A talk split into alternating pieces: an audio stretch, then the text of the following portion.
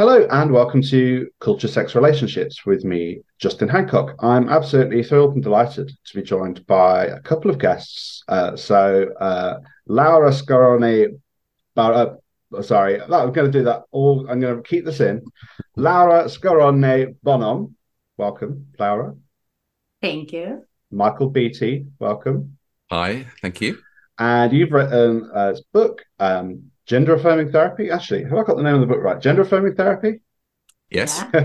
I'm so prepared. Uh, alongside co author Skye Davies. Uh, sorry, sorry, Skye Davis. I checked all of this out before, dear listener. I was so good. and then I pressed record and then I started panicking. Co wrote uh, Gender Affirming Therapy with Skye Davis, um, who can't be here today, but uh, they were an integral part of writing the book. So mm-hmm. thank you to them too. Mm-hmm. Um, thank you so much for joining me on the show. And thank you, first and foremost, for writing this really amazing book, like really genuinely, really great book, an incredibly useful resource, which is, you know, not just kind of um, retelling problems with uh, gender and in, in, society, but actually giving uh, therapists who this book is written for an incredibly useful um, set of tools and resources to help them in their work to help their clients' gender to emerge. So I think everyone's going to love the book. So thank you so much for writing the book. Thank you for reading yeah. it. Yeah, well, thank, get that feedback. Thank you for sending me a copy as well. You know, part of the reason I do the podcast is so I get to read all these books without having to pay for them. So uh, that's that's also great. Um, so um, kind of as we were talking about just before we started recording, I don't want this to be just a uh, an episode just aimed at therapists. Obviously, I do have therapists who listen to the show, but we have a very broad kind of contingent of listeners. Um, so we're going to kind of uh, so, dear listener, we're not going to talk about. Uh, uh, this isn't just going to be aimed at therapists. If you're not a therapist, hopefully you'll find this conversation really useful. So. Um, let's start with the question of you know what's the background of how you came to write the book and where you how you came to write this book. Um, mm. Either Lara, Michael, whichever whoever would like to start. So uh, Michael and I uh, met at the London Tavistock Gender Identity Clinic mm-hmm. many many years ago, yeah. and. Um, I guess this is a work love story kind of thing because, uh, you know, from the moment we met, we, we really clicked and we really became a, a supporting you know peer for one another. So we would come back from sessions and perhaps be a little bit confused or stressed or even glad that certain steps had been taken by our clients. And we sort of would share it in that sort of peer supervision level and learn and understand what it was all about.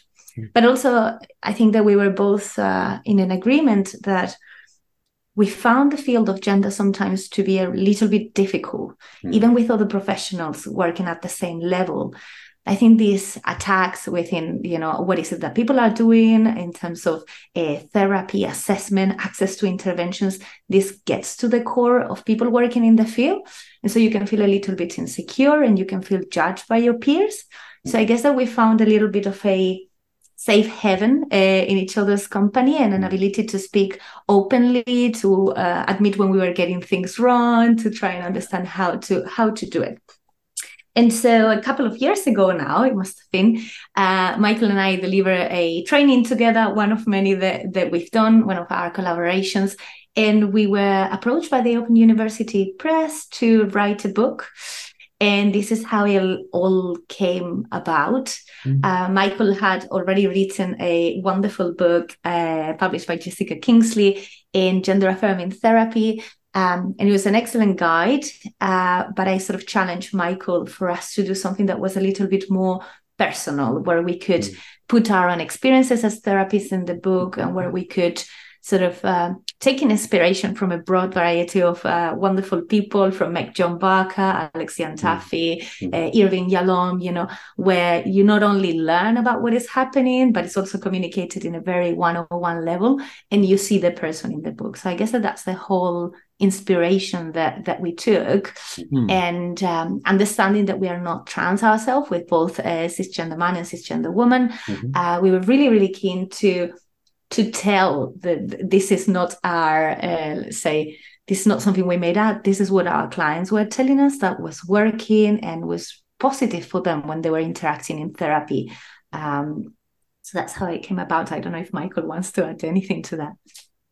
Yeah, I think um, that pretty much pretty much covers quite a lot of the the how the thing came to to be. Um, I think that certainly for both Laura and I, and, and for the colleagues that we had and have who who work in the field, there was something about wanting to have something like this when we were starting out, because not only are there quite a lot of assumptions generally made in um, uh, gender care, we both kind of come from an NHS background, um, where it's assumed that you know certain things. I mean, you're given a certain amount of detailed training about you know what different drugs are called or what mm-hmm. different operations are called and so on but in terms of like really understanding what we mean by gender and being kind of positioned in it, there isn't really anything around. So we sort of wanted to write something that we we wish we'd had when we were starting out mm. that could be of use to to um, to other people. Um, and I think that that was a um, a kind of a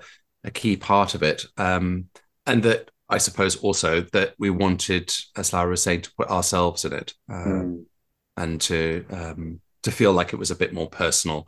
Um, something Laura touched on, I'm sure we're, we're going to come back to it, is there's a lot of fear around gender. Um, not only is it in the whole kind of public discourse, and we see it throughout the kind of culture wars and all this sort of thing, um, but it's brought in by clients when they come into the clinic they approach many of the clients we talk to would, would approach the clinic with dread, and that that kind of anxiety then there's a parallel process and all the clinicians get a lot of anxiety. And so the whole thing is kind of suffused with anxiety. Mm. um, and i i suppose you know um, to, to put it to put it mildly there was a whole kind of it's a bit like um, rupaul's drag race.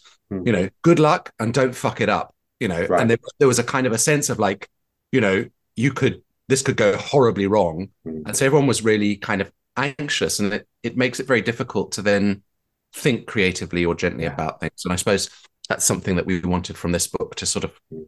lower the heat a bit that's really really interesting um I find in sex education that the the anxieties we have around sex education often cause people to revert to a kind of a a very narrow normative kind of sex education because I think well uh, that means I cannot can't get it wrong. So if I'm just teaching kids uh, don't have sex because you might get pregnant, there are loads of STIs you should be scared of. Here's how to use a condom. This is the law then I'm I'm getting it right. But then obviously that's terrible sex education. So I wonder. I'm, I'm imagining it's probably a similar thing going on with gender affirming therapy or any kind of um, therapeutic intervention around gender. Is that that reversion to type and the norms that we need to unpack and that, that actually we need to talk about with gender uh, that make up gender is, is really really important which i think leads on to the next question really which is basically well you know what's happening now? Why is this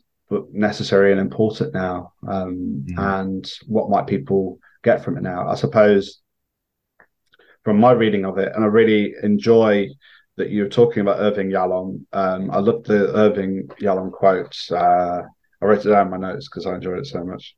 Uh, the drive to explain is an epidemic, um, mm. so I'm really, I'm really into, and that kind of the thing that Yalom puts into his books where he is there, he is there with the clients, and you're literally sitting in the room with him. It really, now you come to mention it, your book really reminded me of that. So we're hoping that it's so there is this tension with people working uh, in therapeutic settings around gender, and there's a tension um, around gender generally. But mm. why else do you think this book is important right now? What um, what, why do we need this book right now? Well, I suppose I maybe I would I would um, lead on from what I was just sharing. Um, I feel that the the conversation around gender. I'm, I'm speaking very much from a British perspective, and mm. maybe some of um, the listeners would would be from other kind of places and backgrounds. But I first started working in gender. I first had my clinical placement there as a student in 2010, and the the way that gender was going seemed to be towards um, a, a, more positive, more pluralistic, more open, less frightened kind of space. Mm. And things have really changed. I feel in you know 13 years on, it feels like we're in a lot worse position than we were 13 years ago. It kind of got better, then it got a lot worse. Mm. And so there is something going on in public discourse around culture wars that I think is is really poisonous for all kinds of um, all kinds of gender and sexuality diverse populations and just being different is is is problematic what was seen as being like okay well we've won a certain amount of hard won freedoms you know whether that be from a legislative point of view and so on and then they're like actually we might change our mind and go back. Um, and that what has been achieved is not necessarily secure. So that kind of unstable ground thing i think is is contributing to anxiety. Um, and so therefore having something that could um, try to normalize and say this is not this is not strange. This is what all you know we all have a gender identity. It's all you know gender is is everywhere.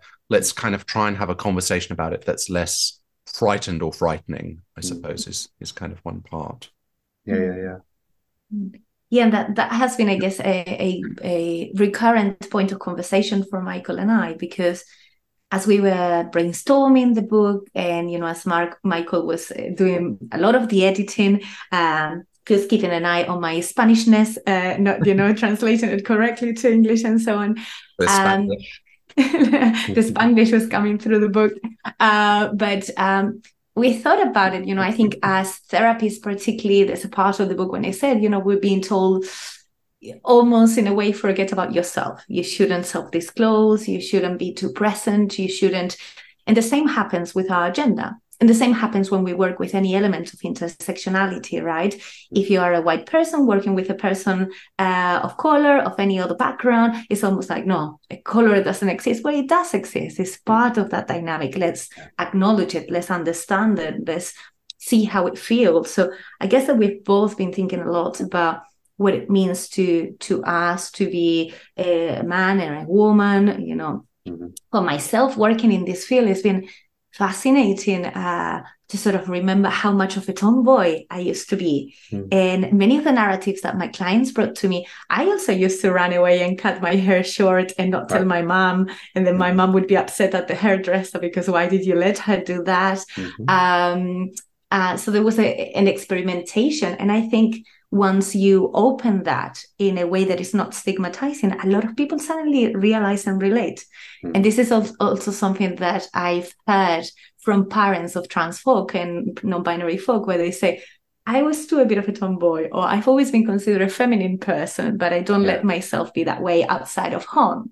Yeah. Um, so we felt it was needed for everyone. We sort of targeted at therapists and mental health professionals and healthcare professionals in general yeah. because because at an individual level i am very saddened every time one of my clients say i went to the psychiatrist and they misgender me throughout and i came out of it uh, almost in tears I was being told what I feel is not real. Mm-hmm. And so, you know, I thought it was a matter of educating. I wish I had the opportunity to chat with the professionals who were struggling to understand.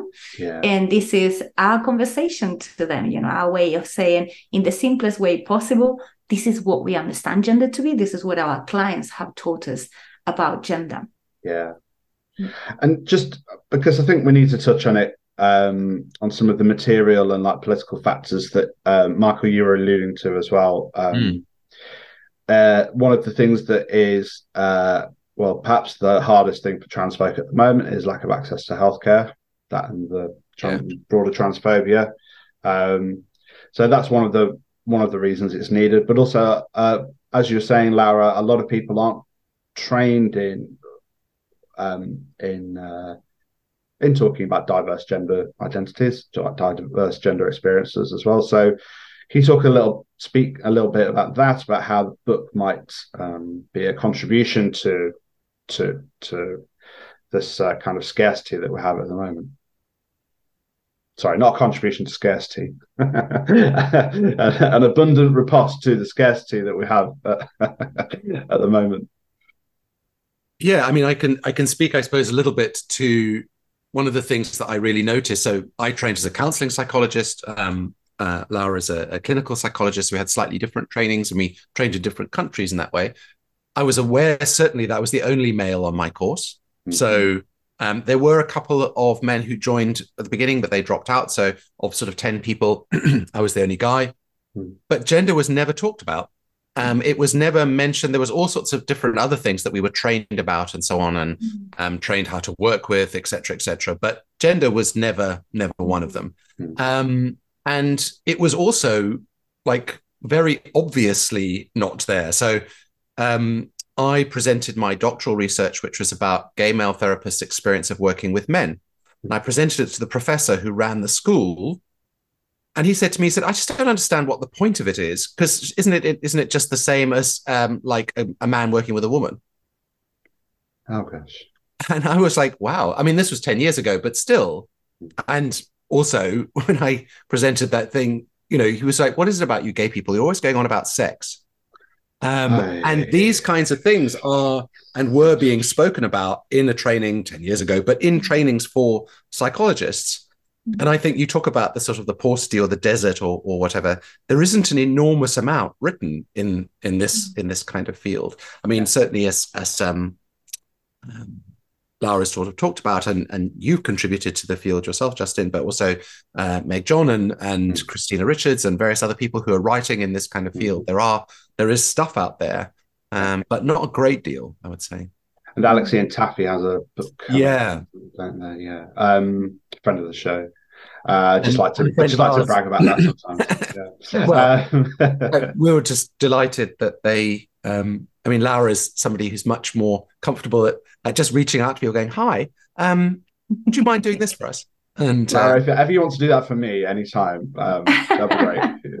Um, I'm shameless. So, that's the word I was looking for. Yeah. and I think it's quite from speaking to um, trans friends of mine who have either been uh, uh, who have either done therapy or have even trained in therapy, they're often surprised at how uh, uh, either noticing some of the reticence the therapist has in like going there with certain topics, or they're really surprised how little um, they receive, little training mm.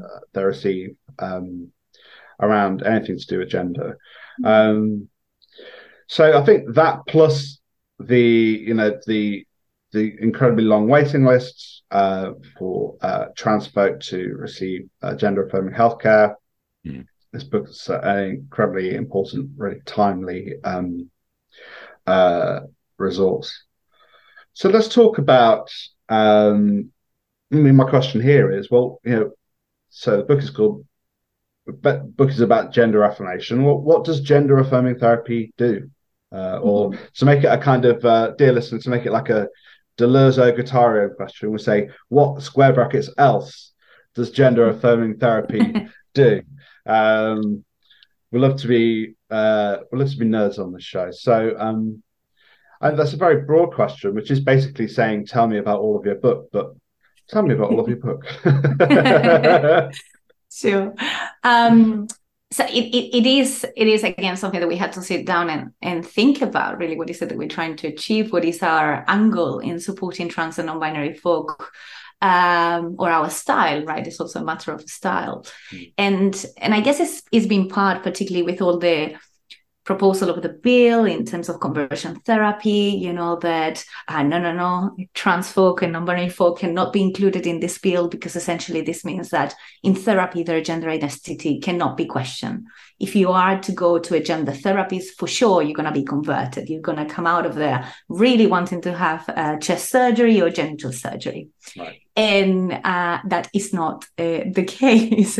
Um, so we put the client at the center of it, right? We don't have a test. I cannot do an MRI and determine if a person is trans or non binary. There is no way for me a blood test, nothing of that, right? The reality is that we need to assert whether, if it's in assessment, whether you've been feeling in this way for a prolonged period of time, whether the things that you're doing are really uh, helping you feel better, feel more present in your life, in your body, with your family, with your friends and uh, and whether there are other reasons that are better explaining that you feel this way you know. Perhaps you you have any other conditions that may may get confused with gender. Well we can help you tease that out. Mm. but essentially we're just opening that same non-judgmental space that we were talking that we were able to have with one another as therapists trying to share and learn from the experiences of our clients. So it's the same. Sit down and tell me what you feel about your body. What is that like for you? How does it impact?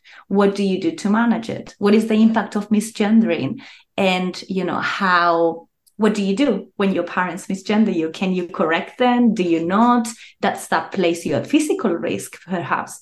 So we deal with a broad variety of self image, body relation, sexuality, your place in the world, dealing with a stigma, and all of it where we let the client guide us in the direction that uh, they're most keen to, to explore. Mm. And a big part of our work as well is supporting people who are uh, not quite sure yet, right?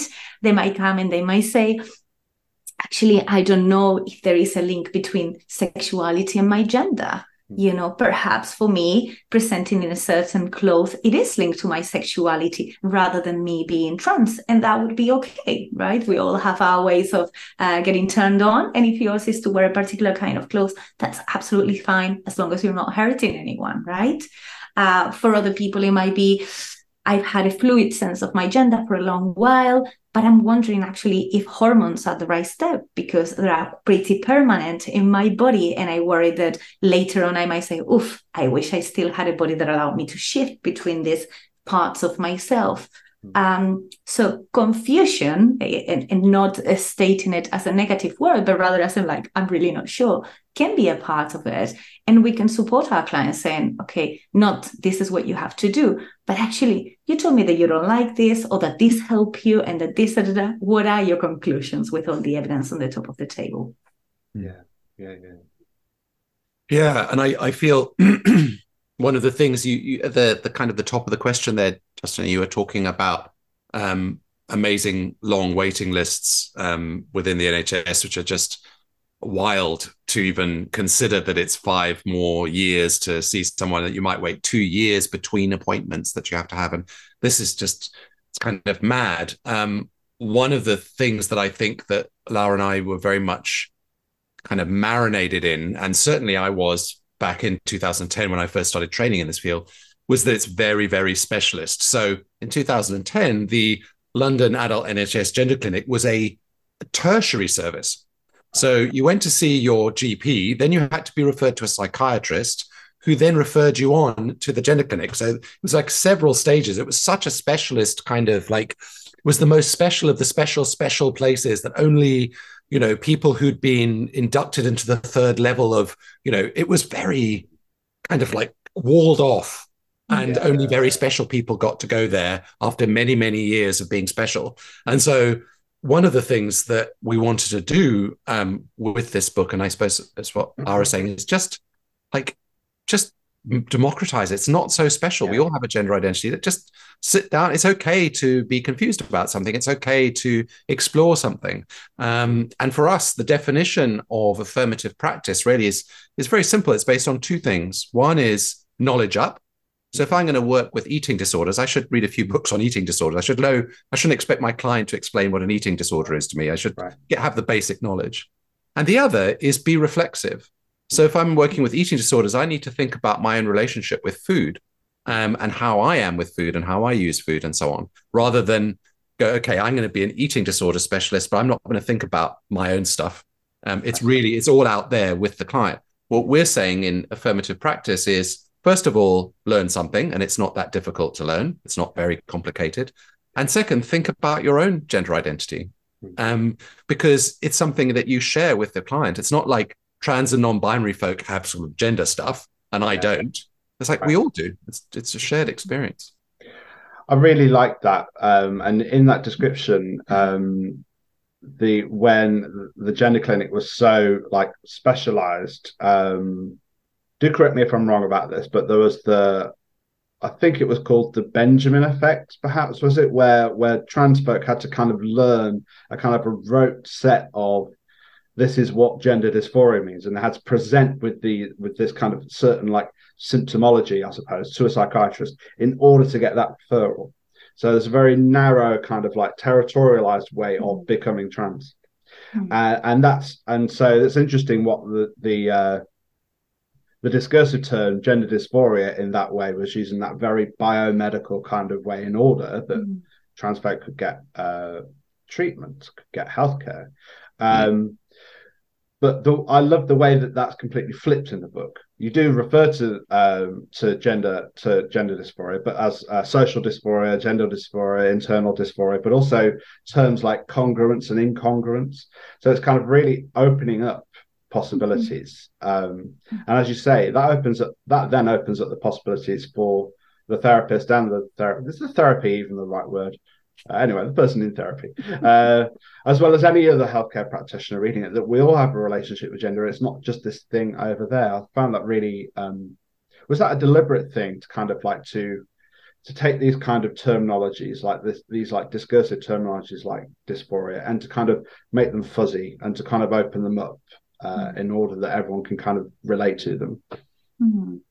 I mean, I guess that um, not sure if it was a, a you know a, a plan, but because we meet so many people that they come with their own experiences, different people use different language, and so I guess that every time we hear a new term or the same term defined in a different way, we're forced to think about, okay, is this a new way of viewing it that maybe I didn't consider before? And um, coming to therapy, I think that one of the things that I found most troubling and that really helped me define whether I was being an affirmative practitioner or whether I was denying the experience of my client is when I found uh, people coming and saying, I hate myself. Mm-hmm. I hate my body. I hate my chest. I hate the way that people see me. I hate my genitals. And in a way, of course, the first thing is the compassion that you can feel towards the person and saying, well, this must be tremendously difficult. But I also question whether to be trans, do you really need to hate yourself? Mm. And who is saying this? Who is right. who is who is uh, pushing this narrative? Mm. And so, reading the diagnostic manuals, particularly if we go into the DSM, which is the one that is least updated now, mm. there is that sense that to be trans, to access interventions, you have to demonstrate a particular degree of hmm. hatred and disgust towards your body. Hmm. But the reality is that meeting different folk who came to therapy or who came to assessment, they might some of them might say, Meh, you know what? Yeah. I don't hate my body. I wish it was different, of course. And actually, once I had HRT, once I had surgery, I feel so much better with myself. So there's a proof that that uh, access to care really helped me. But perhaps I am really good at shaping my reality in a way that I can accept that this is a source of distress, but I have coping strategies to deal with it. Mm-hmm. Or I can disassociate to cope with the almost traumatic feelings that this incongruence is causing me. Or I don't know, I'm taking other strategies. So, yeah. Um, and that has been, I think, for me as a practitioner, tremendously important when working with my clients, mm-hmm. challenging to what degree is this something that you could challenge psychologically or through self-relation through uh, nurturing yourself through asking your partner when you're having sex to say how beautiful your body is and how amazing it is or how masculine or feminine you look as we're having sex right? And how much of it is actually a non-negotiable because it's something that comes from the core of yourself. Yeah.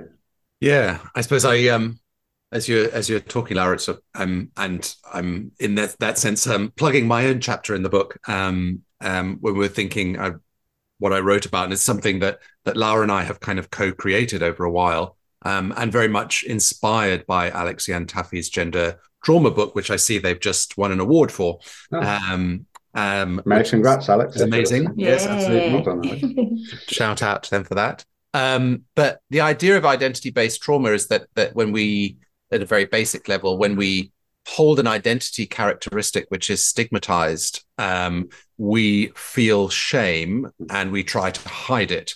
And in order to hide it we have to go through some kind of psychological gymnastics which involves in a sense um, either covering it up or amputating in some way but just getting rid of something.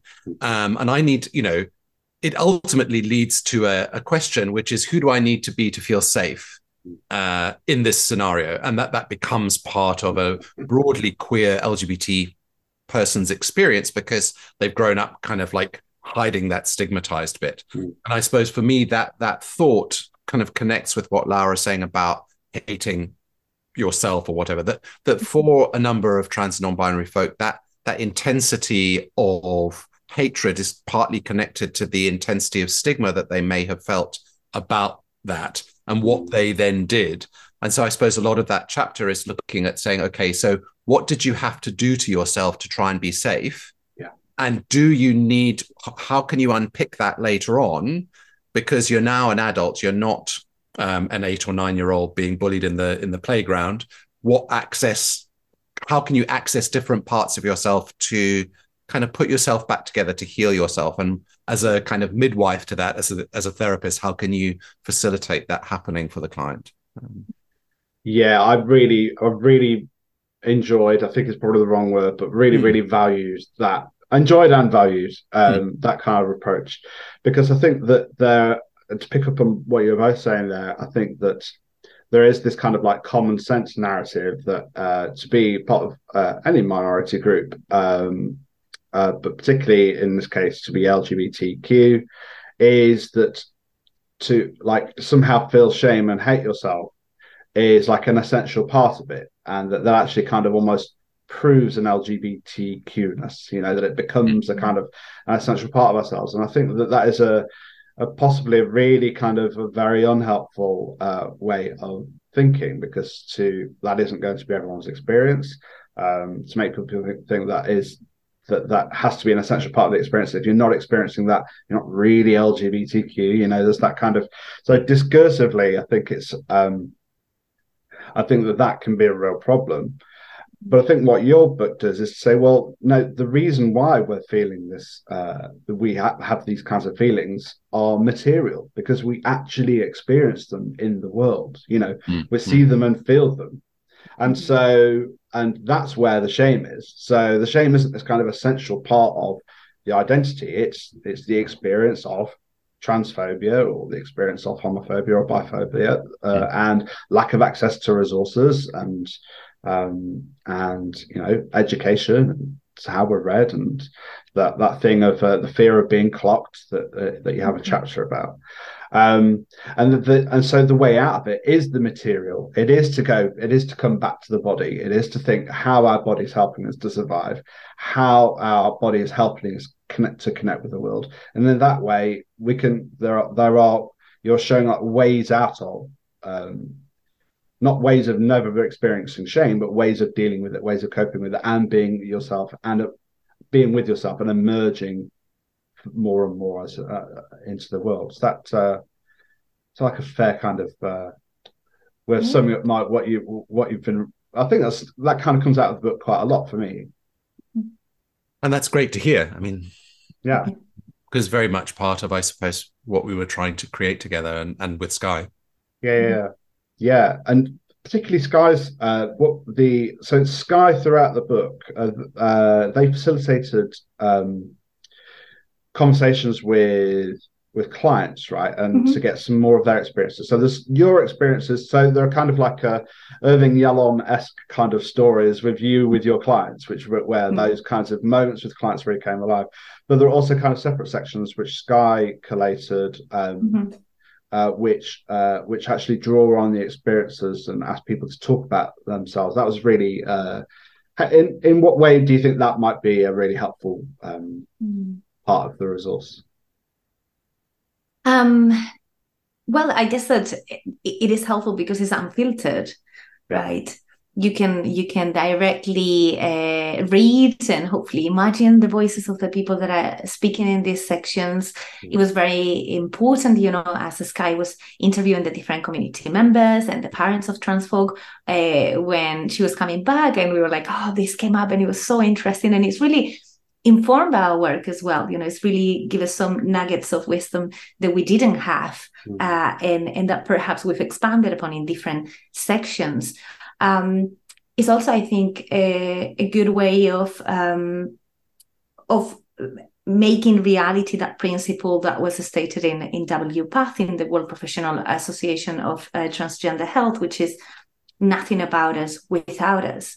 Yeah. And this is why we felt it was very important to hear directly what um, trans and non-binary folk had to say, as well as their loved ones. Um, and so it's something that we really um, is really anchored the book. As we said, we got uh, wonderful uh, Alex Iantaffi to write the foreword for mm. us, and it's so personal and so beautiful, and it felt really rewarding to us to have someone with the amount of knowledge and activism that they've carried out uh, validate uh, parts of our work. And we also had uh, Fox Fisher drawing that beautiful and very personal uh, cover. Yeah. So again, it's you know, I guess you know, I, I am I am sick of the hierarchy of the medical world and the psychological world. Yeah. Of course, we should hold healthy boundaries for our mm-hmm. clients and for ourselves, but we're all people. So let's start with that principle. Mm. Absolutely. And, yeah. And the what and as part of that, I think that the thing that really came out for me to I'm sorry, that's a phrase I keep using all the time, I've noticed, but uh, I'm being self-critical. Um, what really came out for me uh, is that it's just allowing gender to emerge uh, in ways that it does. So there's quite a lot of, and this kind of came out in in the quotes that uh, Skye collated and, and brought in, but there's a lot of things like ambivalence and indifference and not sure and you know uncertainties that are allowed to be are allowed to remain, aren't there? That um, mm.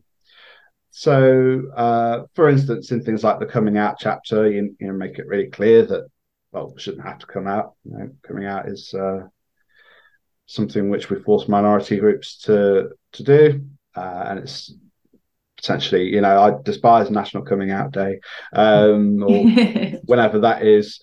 Uh, please stop that. Um, but you know, so it's it's about this kind of well, you don't have to come out, you don't have to transition, you can be where you are, and there are ambivalences around. Well, all the way through. Can you can you kind of talk a bit about that because I suppose when we're, when we're talking about gender affirming, I suppose because there is such a kind of a, a backlash against uh, uh, gender diverse identities, gender diverse folk, it, it must feel like we we might feel a bit anxious about putting in things that are where we're talk where where clients and we're talking are, talk, are talking about kind of ambivalences or indifferences or unsureness about gender. And did you feel how important did you feel that was to to kind of keep in? And did you feel kind of like a, a sense of like a, a, pressure to to kind of edit those out? Or what, are your thoughts about that? That's a very good question. And i guess it sort of goes back to what you were asking in relation to you know um, the the continuum of you know between incongruence and hatred yeah. to, at the other end right yeah. So different people experience their body and the gender incongruence within it as more or less tolerable. And they might have situations in their life that allow them or don't allow them to transition, right? So you might find yourself that you are, I don't know, 55 year old and you have young children and for you to transition would be to potentially lose your family and maybe even custody of your children you don't mm. know that right yeah. and the degree of dysphoria or the incongruence that you experience is let's say uh, six out of ten being 10 really intolerable mm. perhaps you decide you know what i i can bear this i prefer being around my children but if the degree of dysphoria is a nine out of 10 maybe this is driving you close to having suicidal thoughts or to self-harming in a variety of ways. So it might not be a decision you can take. You must do it for your own self-care. Um, the sitting with that ambivalence it's just uh, it's very interesting. One of my supervisees sort of uh, came to one of the sessions and said I've been working with this client for I don't know how long, many, many months, and the client still doesn't transition. What am I doing wrong? Mm. it's like, uh, you don't need to make anyone transition. You know, it's absolutely fine. It is hard to sit with someone who is not really sure what to do, and where every week might be all about do I or do I not, you know, mm. and you might even feel the, the push to say, ah, I just want to push you off this cliff so that something happens and you realize whether you do or you don't. Yeah. But it's important we're there to hold their hands and to let them do uh, make these decisions uh, about what what would be the right step for them. Yeah. I mean, it makes me think. So uh, there's so many things firing off in my mind as uh, as Laura was was talking there. One of which was this whole thing around cis normativity. So the idea that being cis is uh, the standard is better than any other gender identity. So I may not be transphobic, but I just kind of agree that being cis is is kind of like the baseline or the right way to do things. And yeah. and it's okay if you're if you don't. I mean, it's not as good as me, but it's you know that kind of idea. Mm. And if that and that's so pervasive, I think in all of our conversations about gender in a, in a very unreflexive way that. We assume and also our clients assume that the goal is to move from one gender, which is way over here, say a masculine gender, and then move as quickly and seamlessly as possible all the way over to the other side, right. say into the feminine gender, and then disappear into that. And that that somehow, in order to be appropriately trans feminine, I have to be like a cis person. I have to kind of I have to be as far away from masculinity as possible and as according to all the standards of cis um, bodies or beauty or anything, you know. And that's why I think in some ways non-binary identities as they've emerged much more as a much more strong and clearly defined way of being in the world, say in the last 10 or 15 years, and there's much more language around it, although it's obviously always been here, is that it it it it um and we we had to fight with the um the publisher because they're like, I'm not sure why you would have this word, but it's what Skye re- referred to as pure gender fuckery, which is like it's like this is it's not we're not accepting this this thing. We're actually you know and we're not privileging it either. Um, and so it's okay to not be okay. It's okay to to to kind of be in a sort of a space where we're not aping a binary straitjacket that we can kind of play around with that. So right. and what that then the other sort of side of that thought then made me think about Yalom and, and existential therapy and the, the sort of idea of just holding a space where nothing's really concluded yet. Um, it's it's really awkward sometimes to to not kind of like and, and Laura was saying about her supervisee, it's like to get a result and to sort of say, okay, there we are, therapy's finished, happy trans person, tick, you know, um, but that that just holding a space where people can be curious about their gender, which they may not get outside because maybe their family wants them to be super sure about transition so they have to pretend, in a sense, to be super sure and not bring any of their anxiety about it, because that will be sort of jumped on potentially by others and going, oh, well, maybe you're not trans then. Um, yeah. And you have to be like a perfect trans um, person. And like like I was saying before, there's that the the discursive nature of what it is to be uh, trans is to hate your body, and unless you're experiencing it in a particular way, then you're not really trans. Which mm. reminds me of Meg John Barker's uh, crab bucket analogy and rewriting the rules. That the, it's difficult. So what you're talking about that with there with um, Irving Yalom and existential therapy is like you're holding that space for the crab to be on the beach without feeling like they have to get into a bucket. Because when they go into a bucket, it feels nice for a bit, but then when they want to get out, all the crabs bring them down into the bucket, and that's what discourse does. Which is why, so which is I think one of the reasons why it's really uh, helpful is that you also you bring in the body, so it's um, so uh, I'll use a nerdy phrase here. So it's material discursive. So it's the it, it's uh, you're talking about all the stories that we receive around around gender and how gender is produced uh, and how were sometimes violently coerced into gender, particularly I'm thinking uh, cis um, uh, cis heteromasculinity, for example. But you know, speaking for myself, I'm violently coerced into the gender that I am. Um, uh, but so you know, there's that, that discursive element to it. But you're but by bringing in the body, by talking about um, things like interoception, exteroception, pros, uh, help me out here. Pro, uh, proprioception. proprioception, that's the one. Yeah. And talking about our relationship with the mirror and mm. things like makeup, but also talking about hormones and hormone levels and uh, and uh, vasocongestion. So when we get arousal in our genital area or mm. uh, the parasympathetic nervous system, all of these things can actually help people's idea of gender to emerge, right? Because it's the it's this kind of the body and the discourse working together in in ways that are complex and interesting. Mm-hmm. Yeah, absolutely. I think uh, yeah, what in, in in the chapter of the um, the client's relationship with the mirror, this to me was one of the first things that I was fascinated when I started working with uh, trans and non-binary folk. I was like, what, is it? Everyone comes with the same narratives. You know, it's really difficult to look at myself. I feel like a floating head. I avoid anything that happens from the neck down.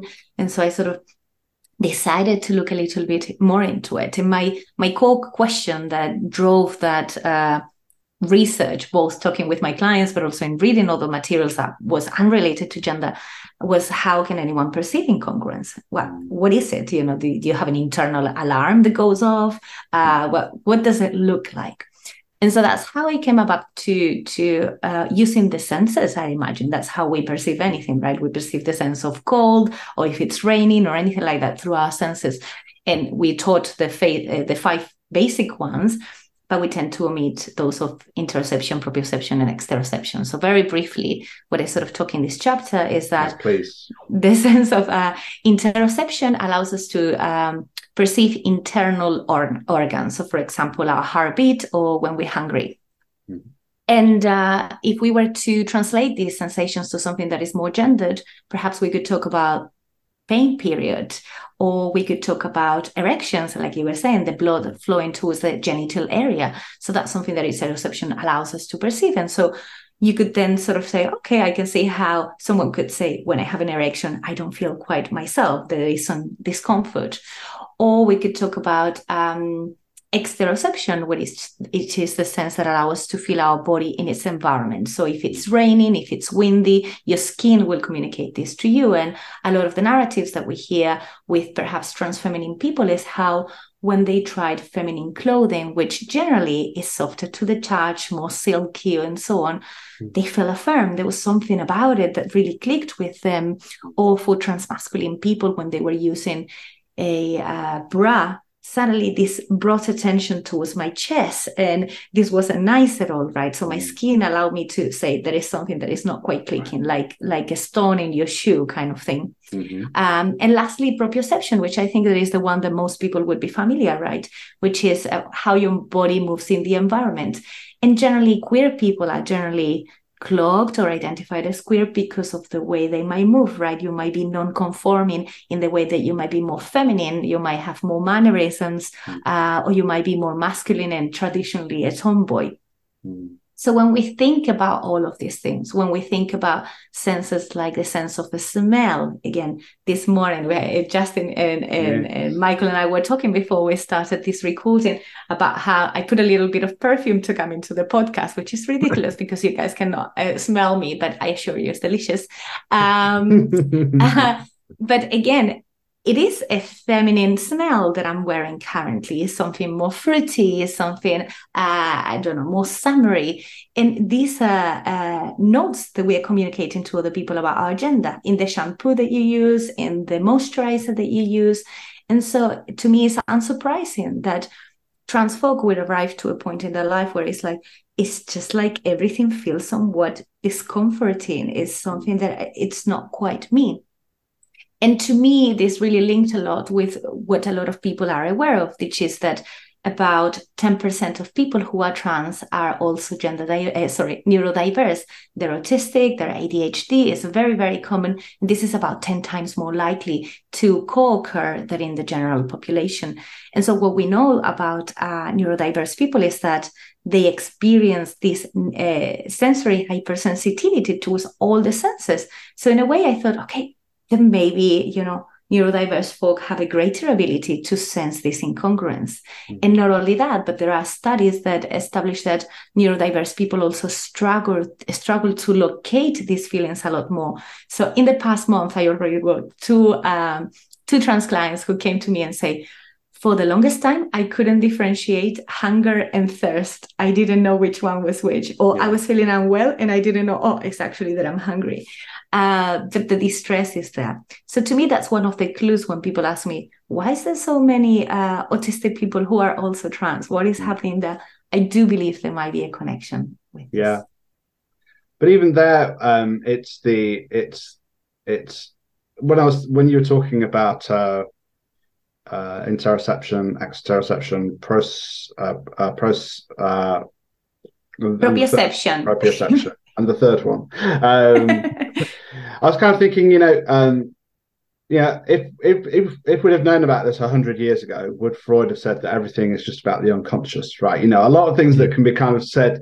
This is the kind of unconscious, and this kind of reveals us. Well, actually, when we think about um, neurodiversity, and we think about these um, these senses that we weren't aware of, and ways that we relate to our body, and have that that just kind of knowing or that feeling of discomfort that we can't quite locate, you know, we might that might previously been said, well, this this is in the realm of the unconscious, and let's talk about this. Actually when we when we can say well it's about the body and um, the body responds to certain things and we can help to understand our bodies and connect with our bodies in particular ways by doing by using use of by clothing smell shampoo all of those things have this relation to what actually uh, how our gender might emerge in really interesting ways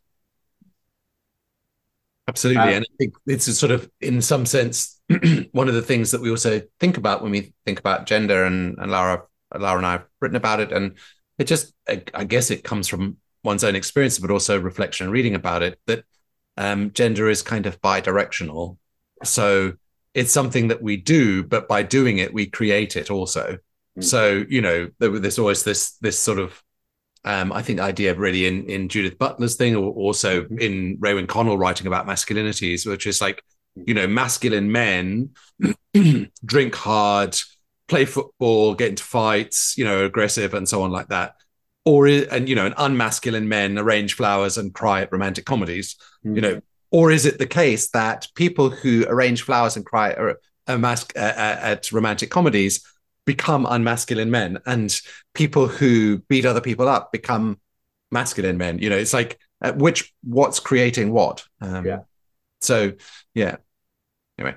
Yeah yeah absolutely. Um i think um and again it is that kind of uh it's the it's how things emerge and it's what and what do we notice? So uh listeners to the show know that i've been training in solution focused therapy myself. Not I'm not a therapist, but I've been training in solution focus, and I really like in that we're just encouraged to get clients to describe their preferred future and and to describe this kind of um, how that looks in relation to others, and so how and how that so how we we might imagine someone's best hopes to emerge in in in conversation, in reaction to, in response to a preferred future with the people around them in that day. And I think that mm. that's a, a useful way of um, thinking about emergence and just how, uh, you know, I put on a, I put on my, you know, my new perfume, which makes me smell like a sex, smell like a sexy priest.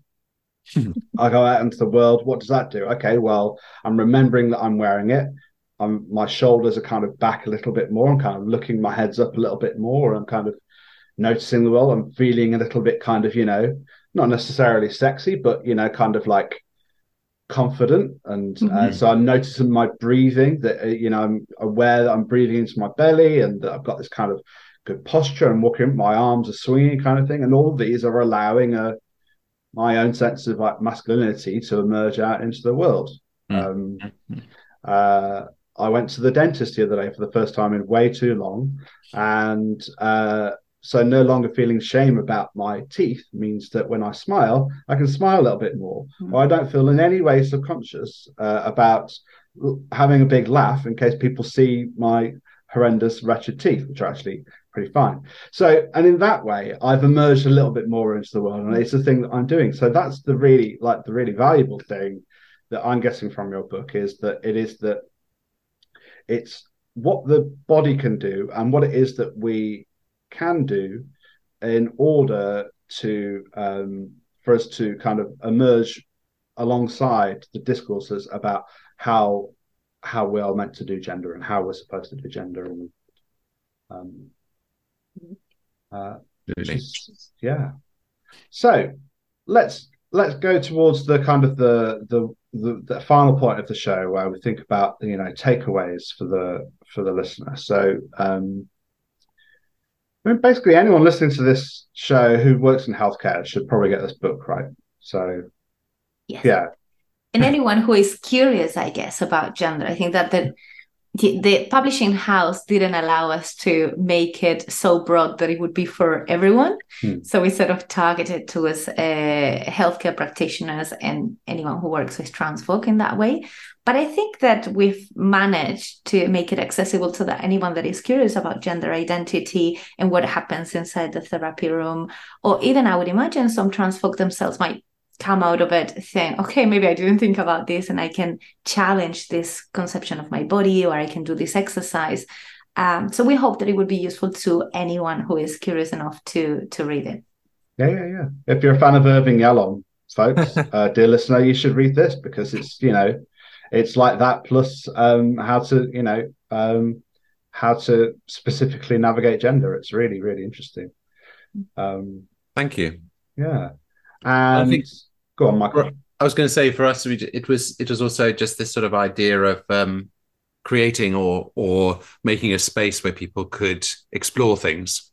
Um, and I guess one of the other things that we were going to talk about, maybe you are going to ask us about, was this sort of sense of how we create these spaces. Mm. So the book, in some sense, is space, and and Alex Iantaffi has been um, kind enough to describe it as a kind of a friend to you. You know, that it could be a friend to you, or, or sort of a guide um, along the way. And I think one of the things that came out when we'd finished writing the book last year um, and we're starting to kind of put it to bed, if you like, we're like, well, it doesn't. I don't want to just stop here. We want to to continue the conversation somehow. And you know, mm-hmm. how could we continue to build and create spaces that maybe is inspired by the book, but can can have a life beyond it. Um, mm. I suppose that's why we decided to to start building um, a web presence together that that is mm-hmm.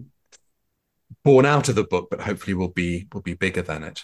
Um, mm-hmm. yeah, so let's. Uh, let, this sounds like a really good opportunity to plug this. Let's talk about it. Let's plug it. it's called Affirm, right? So what's the so so what's the name of the website? It's affirm.lgbt. We're very proud that we got that domain. We didn't know even that it was available. But oh, wow. but yeah, yeah, so we've we've created Affirm. Uh, we are very early stages, so at the mm-hmm. moment, uh, anyone who comes and visit the website will see some uh, very well posed photographs of us, mm-hmm. Uh, and they can sign up. But we wanted to create a, what we call the Affirm community, and so we will be. Um, uh, uploading different training videos on different themes, some of it inspired by the book, some of the themes beyond it. And we're also going to be holding talk fest so basically live sessions where anyone can join mm. um, so it could be to talk about you know i was curious about this in the training or there's something about gender i would like to explore or even if you are a clinician i learned this through a client and i would like to share it with someone else or i would like support um, and so it's it's important to us to create these spaces and to shift the general attitude particularly of practitioners towards working with trans and non-binary folk I think it might just, as to circle right back to the beginning of the show, I think this kind of mm. thing is just really useful for dealing with that anxiety of am I the am I getting it right, and that mm. everything mm. is at stake on these on these conversations. It's um, yeah, yeah, um, yeah. So uh, so you can go there, you can join the club, you can sign up, um, and it's a very nice looking website, I have to say. Thank uh, you. I love the typeface and the colours and everything. very nice. Um, but you can do that, dear listener, by yourself. You don't need me to teach you how to use a website. affirm.lgbt. Um, visit there immediately. I'll also put a link to that in the show notes and also a link to uh, where you can get the book. Um, unless there's anything. Okay, so I'll use the use the final question that we use in solution focused uh, uh, uh, conversations. Was there anything that I haven't asked about that you wish I'd have asked about? Mm. I uh, I get I have one. Okay, I have one.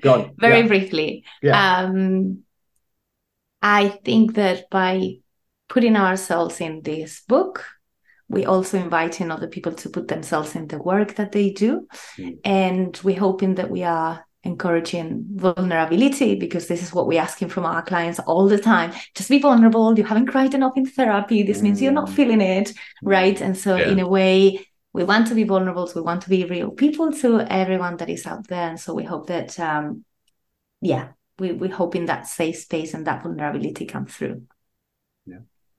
Yeah. Yeah. I wouldn't um, add anything to that. I think it's a it's a it's a nice place to to end, particularly because, as you say, we we put um, vulnerability into um, the therapeutic work, and we're encouraging clients to be to be vulnerable. We still need to to hold boundaries as as practitioners in in being the therapist, but um, allowing some positionality, I think, is is key. Particularly, I think in in the kind of queer space, I think it's a very different kind of space um, that we create for LGBTQ plus clients, where aspects of identity have been so stigmatized that to be able to bring oneself and uh, destigmatize and de um, mythologize, if you like, that uh, that thing, while still holding a a space for the client to explore. I think is is a really cool part of how we see the the practice, and hopefully it comes out in the book, and hopefully it comes out in the website, and hopefully it's come out in the conversation today.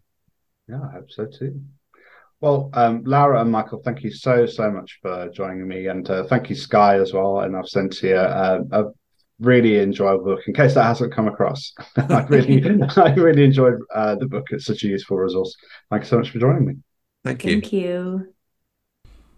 And if you've enjoyed this show, please consider supporting the show via Patreon, patreon.com forward slash culture, sex, relationships.